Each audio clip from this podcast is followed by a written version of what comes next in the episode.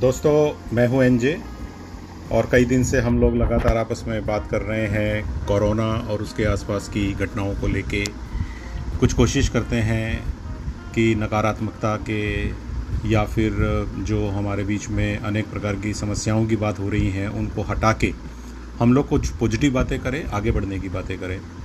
तो ऐसे ही एक बात सामने आई कि बहुत सारे लोगों को लगता है कि वही कि ये सब चीज़ें जब हो जाएँगी, मैं अपने आप को वापस बाउंस बैक कैसे करूँगा?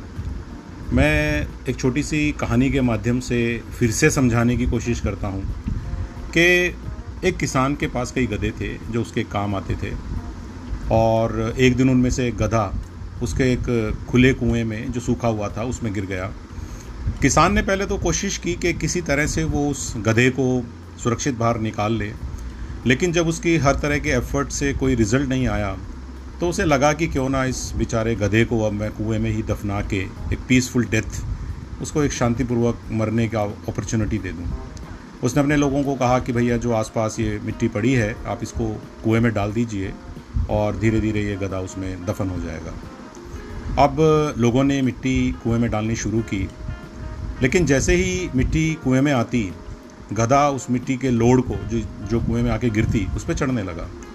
और जैसे जैसे मिट्टी उसमें बढ़ने लगी कुएँ में गधा भी उस ढेर के ऊपर लगातार खड़ा रहने लगा, चढ़ता रहा चढ़ता रहा।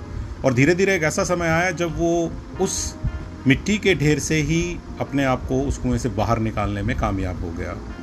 यानी कहने का मतलब ये है कि जिस मिट्टी को उसे दफन करने के लिए कुएँ में डाला गया वो उसके बाहर निकलने की सीढ़ी या उसका रास्ता बन गई। यही मैं आप लोगों को कहना चाहता हूँ कि अगर हम इस पीरियड को, ये जो हमारा टाइम चल रहा है, अगर हम इसको चिंता में लगाने की बजाय, तनाव में रहने की बजाय, अगर हम इसे अपना लॉन्चिंग पैड बना लें, और इस वक्त का, इस एनर्जी का इस्तेमाल हम अपने आप को आगे बढ़ाने में, अपने आप को अपडेट करने में, तैयार करने में कर लें तो मुझे पूरा विश्वास है कि हम भी बहुत आगे निकल सकते हैं।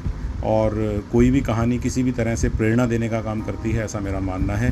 तो हम इस तरह से आपस में बातें करते रहेंगे। जय हिंद, जय भारत।